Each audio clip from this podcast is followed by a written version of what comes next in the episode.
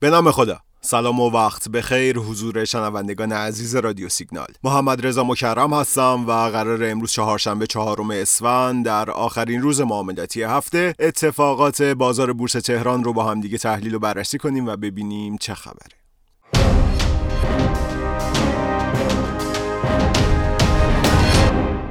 بازار بورس این هفته رو با آخرین روز معاملاتی بهمن ماه شروع کرد.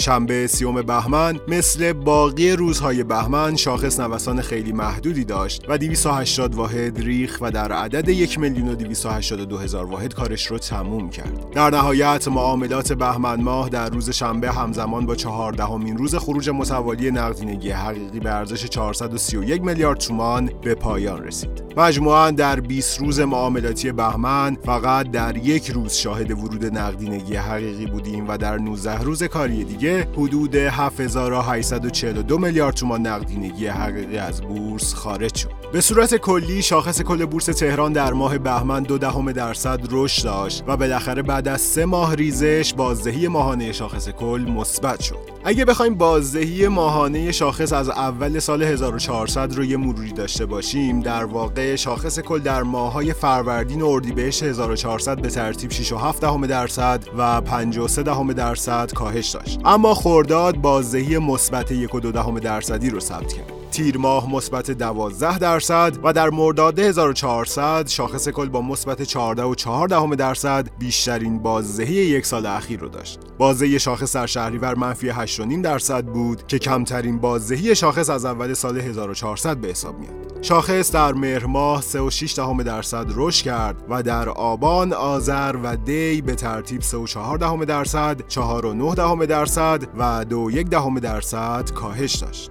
بنابراین در بهمن ماه شاخص کل بعد از سه ماه متوالی نزول بالاخره دو دهم درصد بالا اومد.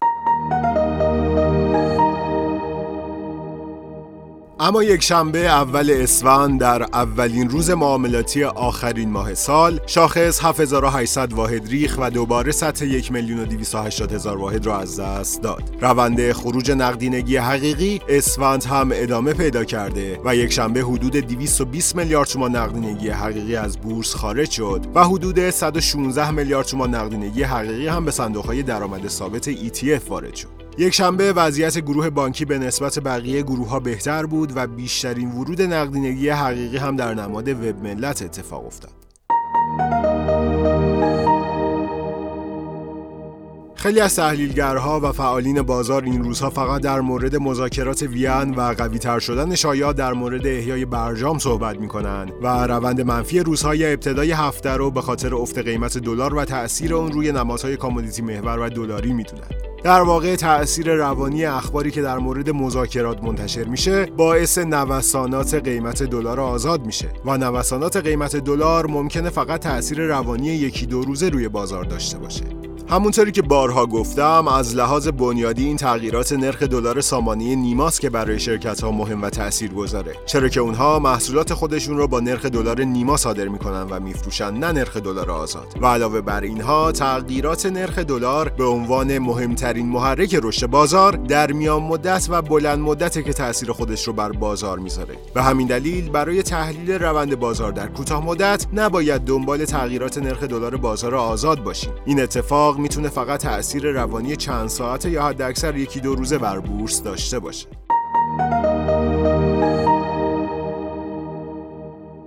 دوشنبه دوم اسفند بالاخره شاخص بعد از سه روز برگشت و سعودی شد. نکته مثبت معاملات دوشنبه رشد بیشتر شاخص هموزن بود که نشون دهنده مثبت بودن بخش زیادی از بازار. دوشنبه در حالی شاخص 7000 واحد رشد کرد و از سطح 1 میلیون هزار واحد بالا اومد که جریان خالص نقدینگی حقیقی ها بعد از 15 روز متوالی مثبت شد و حدود 47 میلیارد تومان پول حقیقی ها به بازار وارد شد که البته این اتفاق خوب سه شنبه سه اسفند تکرار نشد. دلیل رشد کمتر شاخص کل در واقع افت قیمت نمادهای کامودیتی محور و بزرگ بازار مثل فولاد، فملی، پارسان و تاپیکو بود که بیشترین تأثیر منفی رو بر شاخص داشتن. و از اون طرف گروه های بانکی و خودرویی که در اصطلاح به گروه های ریالی بورس تهران معروفن اکثرا سبز بودن و بیشترین تأثیر رو در رشد شاخص داشتن.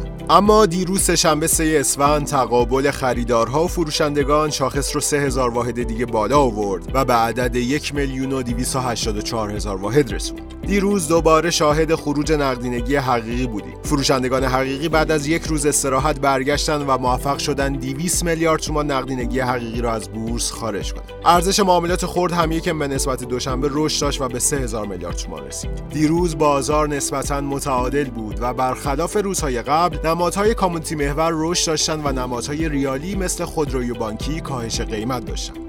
تحلیلگرا این اتفاق رو به خاطر رشد قیمت دلار از دوشنبه و مخابره اخبار مبهم مذاکرات می‌دونن. اما واقعیت اینه که این روزها جریان نقدینگی بین گروه های کامودیتی محور و ریالی در گردشه. می‌بینیم که هر روز نصف بازار نزولیه و بقیه سودی. به نظر میاد تا روشن شدن ابهامات وضعیت بازار به همین شکل بمونه. چرا که وضعیت فعلی کشش فروش ها و ریزش های معنادار مثل گذشته رو نداره.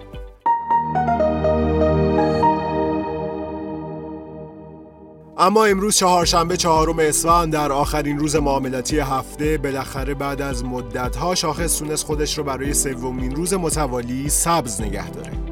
امروز در حالی که شاهد برگشت تعادل به بازار بودیم و 58 درصد نمادها سبز بودن شاخص کل 27 صدم درصد معادل 3500 واحد رشد کرد و به عدد 1 میلیون و 288 هزار واحد رسید. شاخص هموز هم امروز 51 صدم درصد رشد کرد تا نشون بده کلیت بازار امروز در این رشد شرکت داشتن تعداد صفای خرید امروز دو برابر صف فروش ها بود اما ارزش معاملات خرد نسبت به دیروز کاهش داشت و به کانال 2000 میلیارد تومان برگشت. امروز حدود 62 میلیارد تومان نقدینگی حقیقی از بازار خارج شد که نمادهای فملی، فزر، سمگا و بپاس بیشترین سهم رو در خروج نقدینگی حقیقی داشتن. از نظر تکنیکالی هم اتفاق جدیدی نیفتاده. اون چیزی که در پادکست های قبلی گفتم همچنان صدق می‌کنه.